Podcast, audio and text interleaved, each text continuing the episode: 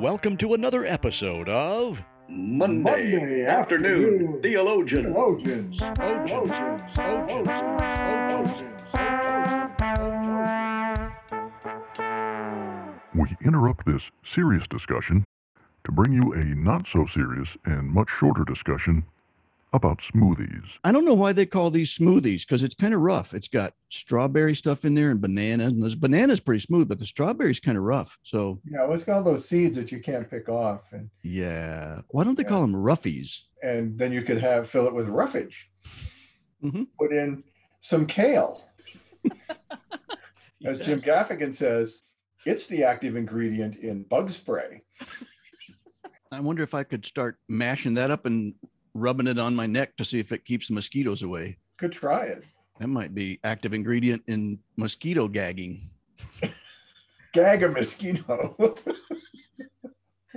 They fly in there. They try to pierce it and suck whatever is in there out. They're getting all these ingredients that are really healthy for them, and they go, I feel stronger now. Super mosquito. And the scientists say, obviously, that which is healthy or what we thought was healthy actually kills mosquitoes. Whoa. We now leave this silly discussion about smoothies. Recording in progress.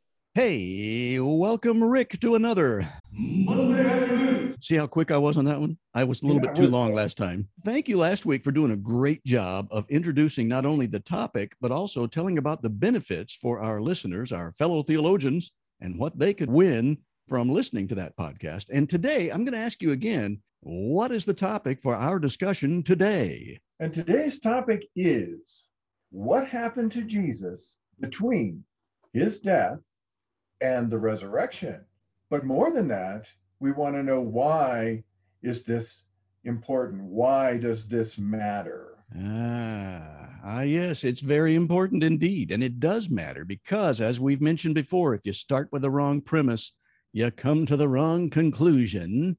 And sometimes those conclusions can actually become dangerous. And one of the dangerous conclusions people can arrive at if they use the wrong uh, approach to trying to ferret out what the real purpose of this question is and what the most important thing is that we can take away from Jesus' death, burial, and resurrection, people can actually try to justify universalism because of these conclusions. Yeah, we've already seen the universalism doesn't really fly in face of the scriptures. So we don't want to come to that conclusion. No, we do not.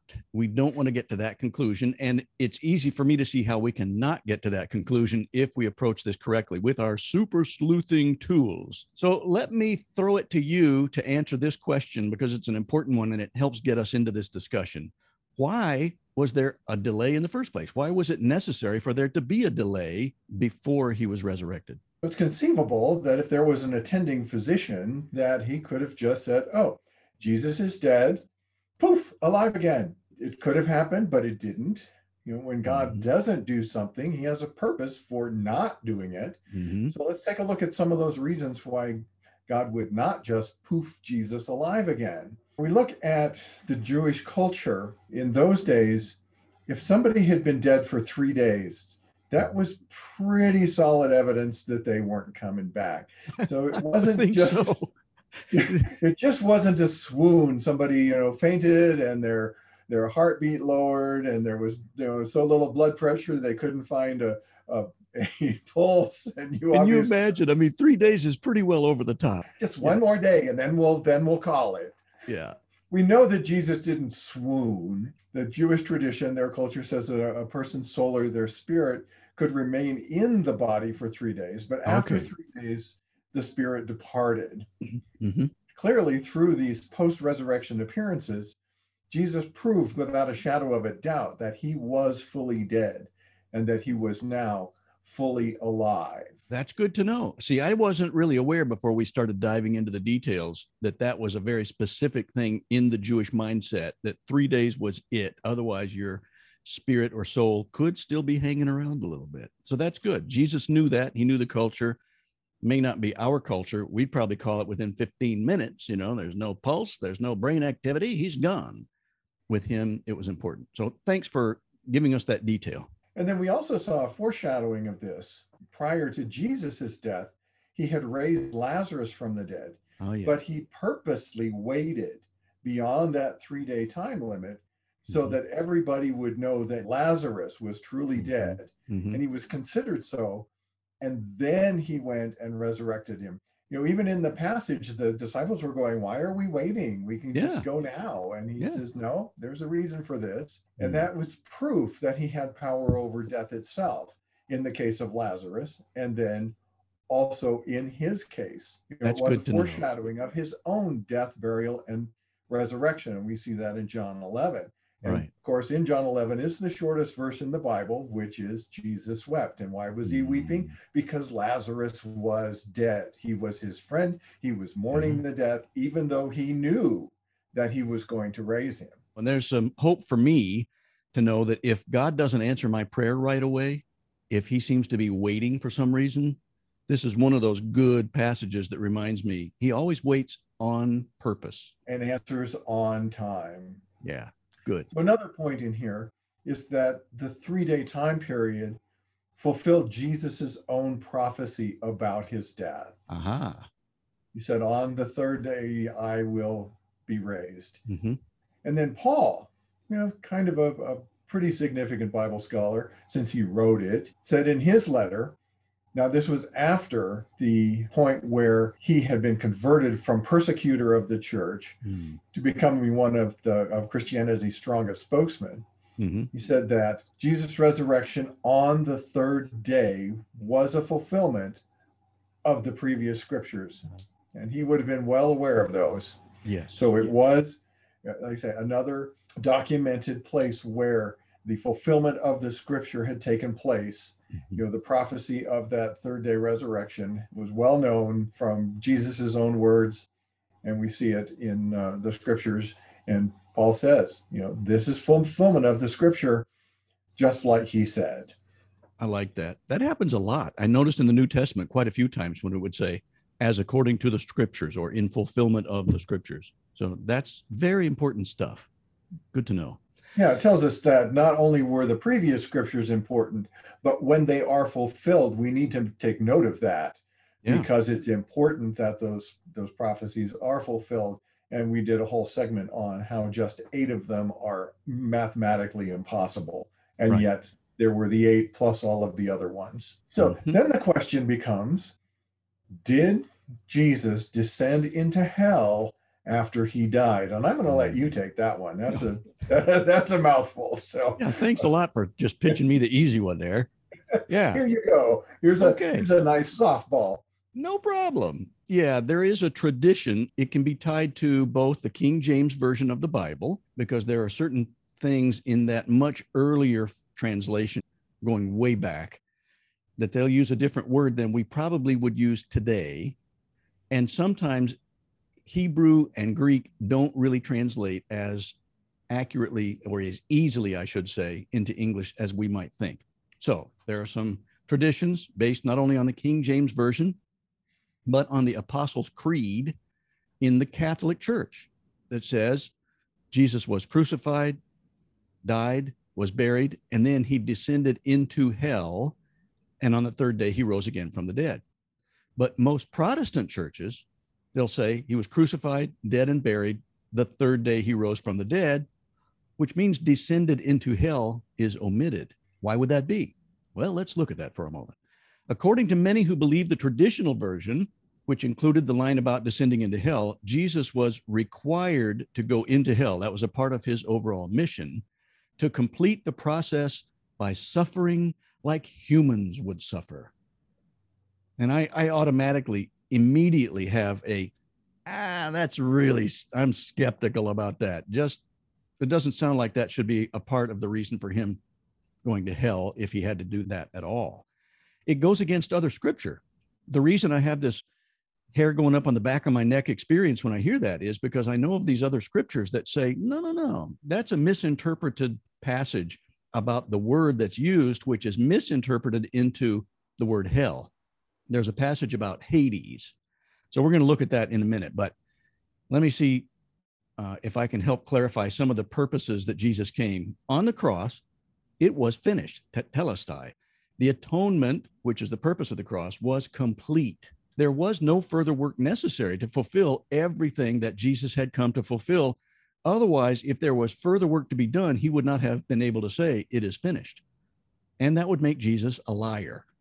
And anything that would make Jesus a liar is false. So I have to put a huge, big black line right through that stuff. He had to go to hell to complete the process. No, that's just a no for me. That's a hard pass. Yeah, because if it's finished, it's finished. Yeah. I mean, there's a there's a power in that word tetelestai, which is like it's not just finished like I've answered all the questions on the on my homework. Mhm. You know, this is finished forever. You got it. No kidding. There's another tradition that Jesus went to the underworld or Sheol. There's another word in Hebrew or Hades in Greek, both the same place, but two different words Sheol, Hebrew, Hades in Greek, which just simply means the place of the dead. And that's kind of an important distinction between hell and Hades or Sheol. This is the place, this Sheol or Hades is the place where departed souls or spirits go for a time. Other scriptures in the New Testament indicated that Sheol or Hades is a temporary place where souls are kept as they await the final resurrection. That may be why some people think that Paul is referring to that place when they saying those who are quote asleep, which is sort of a euphemism for they died, but their soul will be resurrected somewhere else. Now, I have to quickly point out too that we have to be careful about buying quickly into soul sleep based on just one passage from Paul. There's not a lot of biblical support for that. The soul sleep idea doesn't take into consideration the fact that God is timeless. And so when Jesus can say something like, Today you'll be with me in paradise, that means today. So we have to be cautious not to think that there's something that might relate to purgatory, for example, because the Bible is just not teaching that. That's why I threw that in there. So the Greek word Gehenna is used in the New Testament for hell. That's different than Sheol or Hades. Gehenna is derived from the Hebrew word Hinnom or the valley of Gehinnom, which was a terrible, smoldering valley. We've described that in a previous episode. And that was a valley where some ancient rulers had actually sacrificed their children by fire. Eh. This is the valley used to suggest the unquenchable fire filled with torment and unstoppable death and misery, which is associated with hell. And they were trying to find the most horrible place to recognize this and to give you an idea how bad it's going to be. Because if we're apart from God, we're going to be miserable and it's going to be worse than anything we can imagine. So whether it's physical or metaphoric doesn't matter. It's going to be awful. The place people choose to inhabit when they reject God is hell, whatever hell's going to look like. And when they reject God and his authority in their lives, they have to go somewhere because God can't let people like that into heaven because heaven is that place promised for those who have trusted him. But here's the thing they've condemned themselves by their rejection of God. God didn't condemn them. That's an important distinction. So the souls of the righteous at death will go directly into the presence of God, the part of Sheol called heaven or paradise. Jesus used the word paradise when he was saying to the thief on the cross, Today you will be with me in paradise. So hopefully that gives us a little bit of a picture that sometimes using the wrong word, especially with an older translation, misses the point. And this is one of those cases. So we need to make sure that we're keeping a distinction between Sheol and hell. Then we see a New Testament passage, Ephesians 4 7 through 9. This is Paul, and he says, When he, meaning Jesus, ascended on high, he took many captives and gave gifts to his people. And then it says in this little parenthetical statement, even in his own writing, what does he ascended mean except that he also descended to the lower earthly regions? And there's a footnote in the NIV translation, which is helpful. Earthly regions may also be translated as the depths of the earth, which would mean physically, as in the grave or a tomb. So if you're saying that he descended, we don't necessarily have to say that he descended into Sheol or Hades, but that he was just placed, his body was placed in a tomb. Now, some interpret took many captives to mean that Jesus led captives from hell. That becomes problematic, and some people have tried to come to terms with that. Leading captives from hell is not really consistent with other scriptures. This is where one of those things can get off track quickly and people can start saying, oh, well, he's going to save everybody, which means it's going to be universalism. So people will go to hell, but they get saved anyway. Bible doesn't teach that. Yeah, so many of those things are counter to other parts of the scripture. And we've seen before that if that's the case, the one that should be questioned is the passage that doesn't fit with everything else. It's kind of like Sesame Street. One of these things is not like the other. Right. And so that's the one we have to take a look at in, in more detail. Exactly. And it's amazing how quickly we want to grab an obscure passage, which seems unique in many ways, and make that the source of our theology instead of saying, what's the totality of scripture and how does this fit into the bigger picture that we've clearly seen in other passages? That, that was an affirmation, wasn't it? I believe it was. That's cool. If you say I have something, to think that if all of this took place in Hawaii, Mhm, that the description that they would use for hell mhm. would probably be the lava flowing out of a, an active volcano. ooh, yeah, yeah, You but they couldn't relate to that in in Israel at that time. So that's true. They took the most awful thing they could think of. But you're right. So you Um, just mentioned that some of the words could be translated in a variety of ways, as in you know Yeah. the word lower that could mean under the earth or in the tomb. Right. And there are some scholars who say that it, what it really means is the earth itself, because it's lower than the heavens. Right. So this could be relating to the incarnation. And there's a really Mhm. powerful description of that incarnation in Philippians 2. Oh, yeah. In talking about Christ, it says, Who, being in the very nature, in very nature God, did not consider equality with God something to be used to his own advantage, which to me is a mind boggling statement itself. No kidding. And it goes on, rather, he made himself nothing by taking the very nature of a servant, being made in human likeness, and being found in appearance as a man, he humbled himself by becoming obedient to death, even death on a cross. We see it coming. It's been prophesied a number of ways. But then, therefore, God exalted him to the highest place and gave him a name that is above every name. Mhm. So, did it mean that he came down and the incarnation was the point where that he was lower? It's Mm. it's possible. And there's a passage in First Peter, and it says, "You preach gospel to those in hell." Mhm. And what's the word for hell here?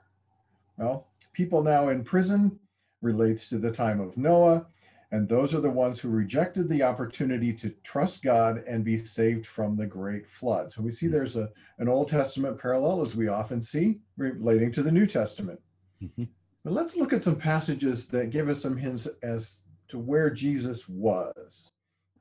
So then we'll take a look at another passage, and this one we look at in First Peter 3. And it tells us that Jesus went to Hades in order to preach to the spirits in prison. And who were those spirits in prison? Well, according to verse 20, they were the people who disobeyed long ago when God waited patiently in the days of Noah while the ark was being built. Mhm. So we just mentioned that these were the people who had clear testimony about this coming judgment. He said, the flood is coming, you know, better get right. You got to get on the Mhm. boat.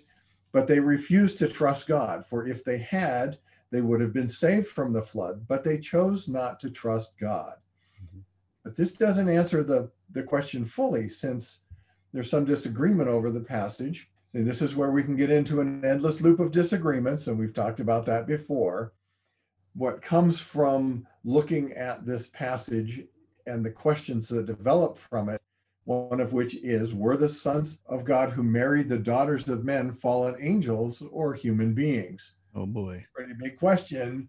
Answer, I mean, it opens up a whole nother box of things that that are not Mhm. necessarily uh, related to this particular question, but Mhm. you can see how we get into that loop of disagreements and Sure. where it falls downhill in a big hurry because if the answer is fallen angels then the spirits in prison you know those fallen angels that, ju- that god judged for their sin in genesis 6 or were they the spirits of people who had been destroyed by the flood well none of that really makes sense Yeah.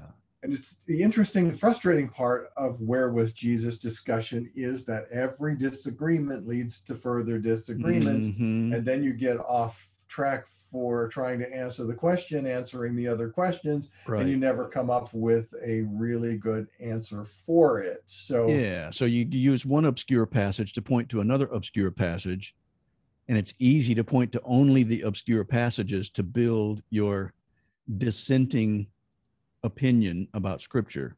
And that's not where we should go to find out what our real opinion of Scripture is.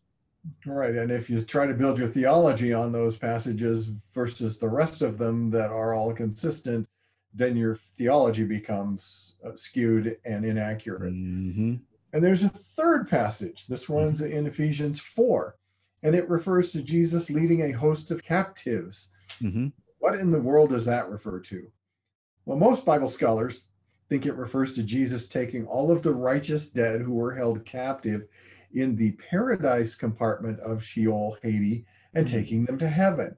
Mhm. In this view, prior to the death of Christ, the righteous dead were saved, but because their sins had not yet been atoned for, they were not allowed into heaven, at least not yet. Hmm. But once Jesus' sacrifice had been applied to them, then they were allowed entrance into heaven, and Jesus took them there. This is sort of a lot to read into leading a host of captives, but Yeah. that's how many Bible scholars will interpret that text. And this is where I start to think, oh, I get a little problematic with that whole idea because of God's uh, timelessness. Because we may think, oh, there's this soul sleep, or maybe some people would call something a purgatory where people needed to go and wait to see if Jesus is going to let them in or not. And this is one of those passages, too, that I think, uh, yeah, we're reading a lot into it to try to make it say what we want it to say instead of just saying, I don't think this is the place that we need to use to try to justify any of our major thinking related to answering the major question, which is where was Jesus during those three days? Right. So let me see if I can dive us in just a little bit more deeply, but it's uh it's important for us to note that sometimes these details lead us into places that we just don't have definitive answers. So where was he? Where was Jesus for 3 days between his death and resurrection? Okay, what we do know, he was in Hades or Sheol, apparently, the place of the dead, and it says preaching to the spirits in prison according to Peter's words, whoever those people were. And then he released all of the righteous dead of Sheol or Hades and took them with him to heaven. But again, if we're honest, we have to admit that there's controversy on every single point. If we're trying to cobble those passages together and make it say something like soul sleep or purgatory, I think we're missing something there. I tend to appreciate the fact that when we understand Paul's thinking that Jesus was coming to earth, and that's what descending means to the regions of the earth. When he came to preach to us, he was preaching to people who were dead in their sin and making them alive again. So that passage to me in Philippians makes more sense than all the other passages that we point to when we're trying to answer this question. But ultimately, it seems like if we're going to be intellectually honest, the Bible just doesn't go into a lot of detail on the where was Jesus question. Well, why not? I think because in comparison to his death and resurrection and everything that his death and resurrection accomplished for us, what happened in the three days in between is not nearly as important. And maybe that should be our most important takeaway from trying and not being able to successfully and fully answer this question. It seems like we ought to spend less time debating side issues from obscure passages and things that we can't clearly know yet, and more time celebrating the big issues from the big picture, the gospel, especially the atoning work of Jesus accomplished through his death and resurrection, because he defeated death, he defeated Satan, he defeated sin, and he's going to make a way for all of us so that his resurrection becomes the first fruits, knowing that we're going to have one too if we're a believer in him. So the issue will probably have question marks associated with it. It will, in my mind, until I get to see him face to face. There's always going to be question marks. And it's one of those situations that when I see him and he reveals everything, all truth, you had said maybe we'll get to watch a YouTube video that explains all these things. That would be cool. or maybe he'll just suddenly give us this knowledge and it'll all become clear in a in a minute and we'll go why was i sweating that? It wasn't that big a deal. I don't know. But what we do know is that jesus died for our sins. He rose from the grave. He demonstrated clearly that his death was sufficient to cover all our sin. And because of his perfect and complete sacrifice demonstrated by his physical resurrection we can and will be saved if we trust in him that's the most That's- important takeaway That's the big takeaway. Yeah. But there were other things happening during those three days. Mhm. And I think they're important to at least take a, a cursory look at as we go through here Mhm. because they relate more to us. Because as disciples of Christ, we may want to look at what the um, contemporary disciples were during doing during that time as well, good and idea their reaction to his death. Mhm. I have to think that they were absolutely shocked oh yeah that their dream of Christ as king, the one coming to overthrow the Romans, didn't play out as they expected. And they had to be terribly, terribly disillusioned after i that. bet point. no kidding I mean, they were sure that that he was going to overthrow Rome and everything was going to be peachy keen. They didn't see that it's the second coming that we're going to see him as king. He Mhm. was coming as savior at that point. But they were probably holding on to that Christ as king illusion until he actually died. Mhm. Because while he was on the cross, they could be imagining this demonstration of power. Mhm. You know, if Jesus had been bloodied and beaten and crucified and he's on the cross, and instead of you know forgiving those around him and finishing the work, he Mhm. broke the nails and he leapt off the cross and he started throwing those Roman soldiers across the, the ground like rag dolls. Can you imagine how this now powerful Jesus triumphantly confronting Pilate and Herod, those who had sent him to the cross? They'd be cowering before him. I mean, what a demonstration that would be. oh that would have been That's spectacular yeah but that's not how it went down. The disciples were devastated that he was dead, and I mean really dead. Mhm. When the soldier pierced his side and the blood ran out, it stained the ground. That's when they knew that he was dead because Yeah. nobody can survive that. So all their hopes and dreams died. They were expecting something very, very different. When they had forgotten, or perhaps they had just misunderstood everything that Jesus has said about what must come to pass. Mhm. But with Jesus, everything had to take place just as he said, so that his ultimate mission could be completed. Mhm. The, the worst thing that happened to Jesus became the best thing for lost sinners. Mhm. And the worst thing became the primary message of the Messiah, as you just mentioned. His death, his burial, his resurrection is the core gospel. And th- Mhm. that's the good news. No kidding. Death, burial, resurrection. That's the gospel. And that's what he came to accomplish. That's why he could say, It is finished when he was finally done with that work. So let's look at some practical reasons why it was important for Jesus to die and then for there to be a time period between the time he was buried and the time he rose again. His death needed to be verifiable, it needed to be definitively defined by people who could clearly say, yes, he is dead, dead, not just swooned. That was crucial. His resurrection needed to be miraculous, not just somewhat unique, but truly miraculous, as were many of the things that Jesus performed while he was on the earth. They had to be class A miracles, man. I mean, things that nobody else could explain apart from God's power. Women went to the tomb for final burial preparation, which means that they were going expecting to put spices on a dead body. So, in their minds, he was dead. He was gone forever. That was important. All this was important. His resurrection is therefore a message of reassurance. All that was necessary so that his resurrection would really stand out. And nobody could say, yeah, he fainted for a while. No, it needed to stand out as a true miracle and as hope for the rest of us. The risen Christ's appearances then to his disciples and so many others provided eyewitness evidence, a lot of them, that Jesus is truly alive for every individual person who saw him. And then it becomes eyewitness evidence passed down to us. So these eyewitness sightings of a risen Jesus are huge. And they appear in the New Testament to validate that this really happened. This event really happened in history. And because it happened, there's hope for our eternal future. That's some of the big takeaway we get from the distance between Jesus' burial and his resurrection. And it means that we've got somebody sitting at the right hand of God right now pleading our case. Because once he finished his work on earth, he ascended to be with the other two persons of the triune Godhead, and he's sitting at the right hand of the Father, so says the scripture, advocating for us, pleading our case before the Father, and saying essentially, that person, although he's a sinner, he's now a saved sinner, not because of what they've done, but because they trusted me and because of what I've done. Therefore, he's okay. Let him in.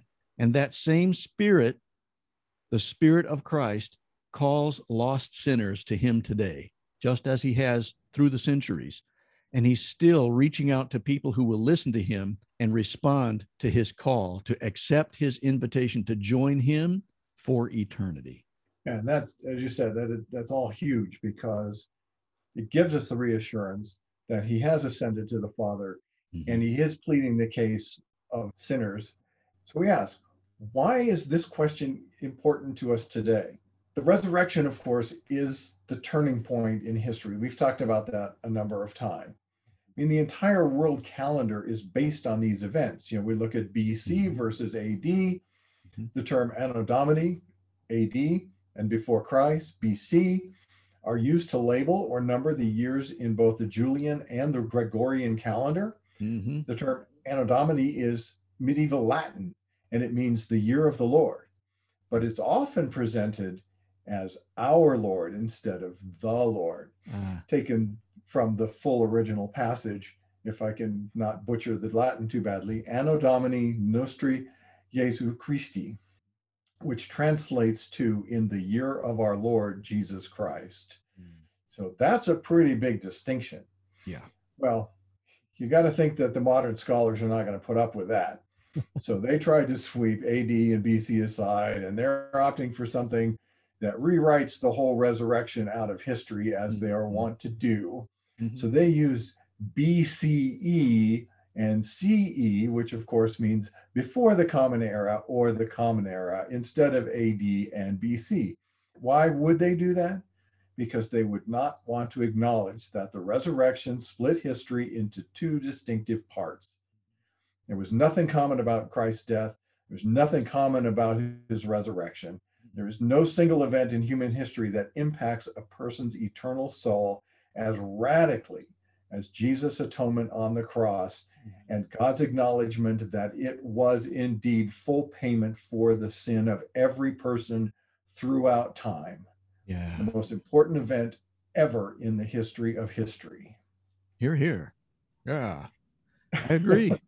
and i'm i'm a little bit defiant in that uh, it's kind of a passive aggressive defiance because i just refuse to use bce and ce when i write stuff i still write ad and bc because i think of that event in history that split history in half and it points to this most important event in history. So i still write ad and bc here's where we start to get back again to the big picture and why it's important that we not get sidetracked into obscure passages that we can't be completely sure about. Because we said honestly at the beginning of uh, all these episodes there are going to be some passages that we're going to look at and we're going to scratch our heads and we're going to say we have our best guess what we think this probably means based on god's character and the totality of scripture but we just don't know for sure and this is kind of one of those for me i just can't completely nail down some of these passages related to where was jesus soul in those three days when he was in the tomb but here's the thing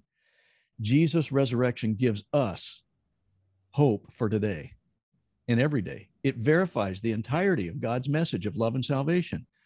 Christians will die, they will go to paradise or heaven. So all the pain that we experience on earth is temporary. Man, we need that. We need a hope that lets us know that when we're in the worst days of our life, we've got the best days yet to come. We still have something far better to look forward to and we can count on that because we can count on Christ. The example, that thief on the cross, most miserable day of that guy's life. And yet Jesus turns to him because the thief recognized that Jesus was doing something and he didn't deserve it. even though he did deserve it. The thief deserved it. And Jesus saw that repentance, that attitude, the contrition on the part of that thief. And he said, Today you will be with me in paradise. We also see in Revelation 2 7, to the one who is victorious, I will give the right to eat from the tree of life, which is in the paradise of God. There's that word again. Paradise, the same word that Jesus used when he was describing going to heaven to that thief on the cross immediately after he died.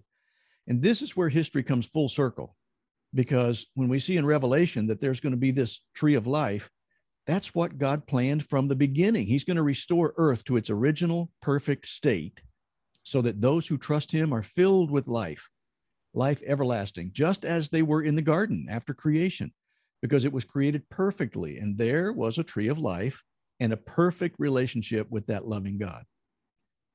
So when we finally see the final chapter written by God Himself, it's going to be a new heaven and a new earth where He's going to reign forever. It was sin that broke that. But because Jesus took care of the sin problem, when He recreates the new heaven and the new earth, everybody who's there in His presence, they're going to enjoy the perfect relationship with Him forever. The new heaven and the new earth is going to be a completion of His redemptive plan. So, how does this hope translate into our lives today? I got an illustration that I saw just earlier this week because somebody pointed out a YouTube uh, video, the link to which I'm going to put in our description to this podcast. And you may have already seen this person. She goes by the stage name Nightbirde with an E at the end. What a story. She brought Simon Cowell to tears, but she also gives a very powerful witness without being preachy there's also a story that she wrote. It's a bit of her own writing. That's kind of her testimony, her story about finding God's mercy in the most unusual place. And so I'm going to put that in there. But she shows us that we can have so much hope even when life throws us curveballs and when life brings us literally to the bathroom floor with bad things that'll happen to us. What a great testimony. So I'm going to put that in there and you'll see somebody who has managed to find God's mercy and grace and hope, even though life has not been real kind to her. Rick, I think we ought to sum up these things and offer a prayer that would help sort of coalesce all the things we've talked about today, trying to point people to the real purpose of the death, burial, and resurrection, which is not so that we can definitively win arguments about where Christ's soul was, whether it was Sheol or hell, whether he preached to captives and set them free then, or if he was preaching to captives by preaching when he was alive. The purpose is not so that we can win arguments. What is the real purpose? And then you can lean in a prayer. It's one of those questions that we didn't really answer, but we certainly asked. And it's a question that is worth asking as we got into the depth of it. We really see that there's a, a time period of you know multiple hours where we don't really know where he went. We don't really know what happened in there. We have to believe that he went to paradise. He said to the thief we'll be there together. Mm-hmm. but we don't want to get into the disagreements that leads to more disagreements and take the focus off of what the big picture is. And it always comes down to his atoning death on the cross mm-hmm. his death and he was dead he had no blood left in him it pierced the side, it ran on the ground.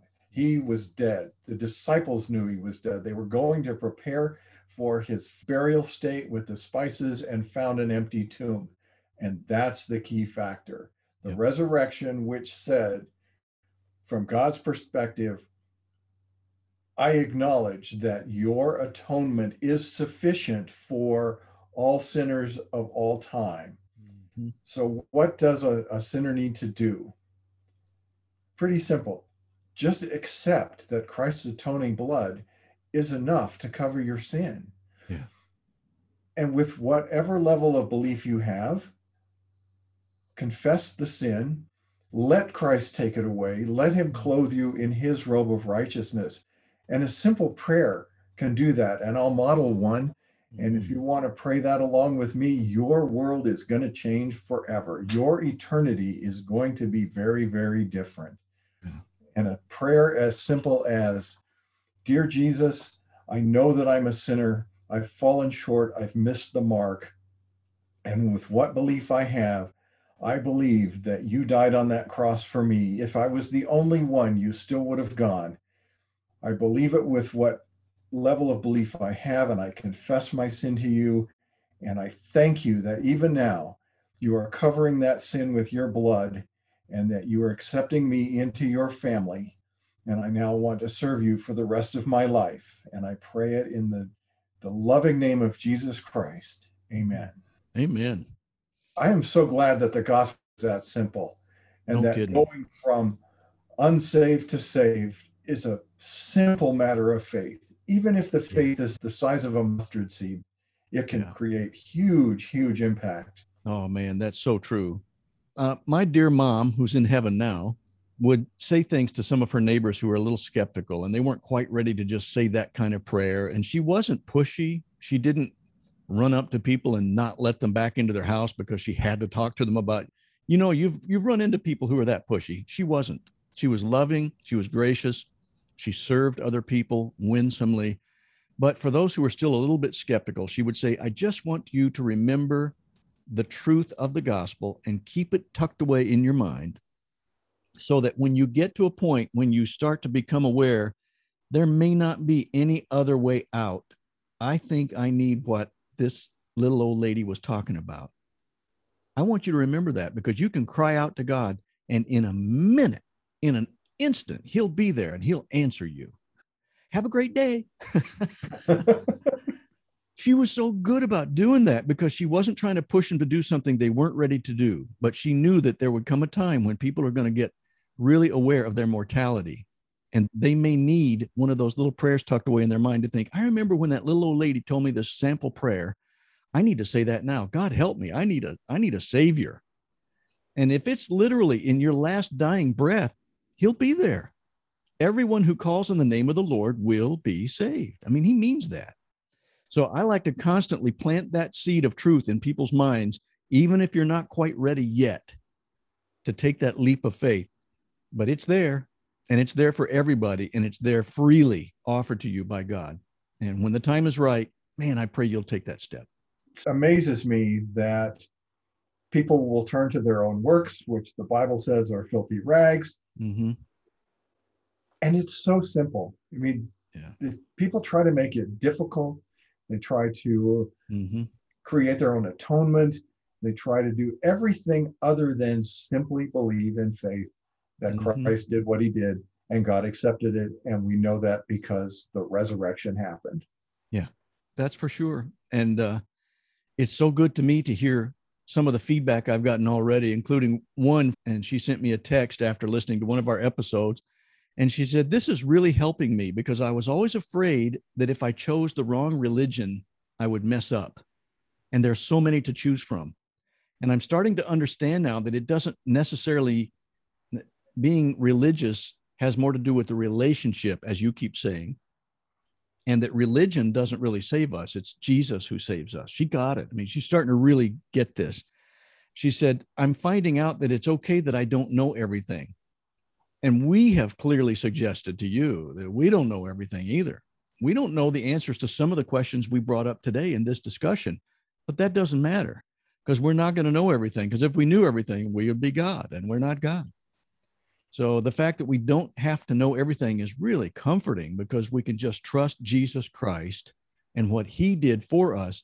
That's what makes a person saved and okay for eternity as we start to get to know him better. That's the simplicity of the gospel. And he's just there for everybody.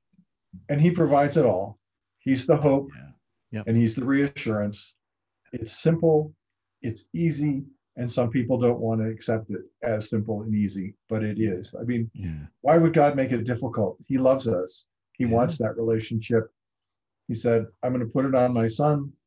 All you have to do is accept it. Yeah. Yep. Good, good word to end on.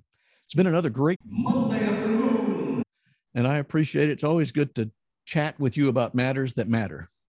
And thank you, our fellow theologians, for listening in once again. And we do hope, as always, that you'll tune in again next week for another episode of Monday, Monday afternoon, afternoon, theologian. Theologians. Theologians. Theologians. Theologians.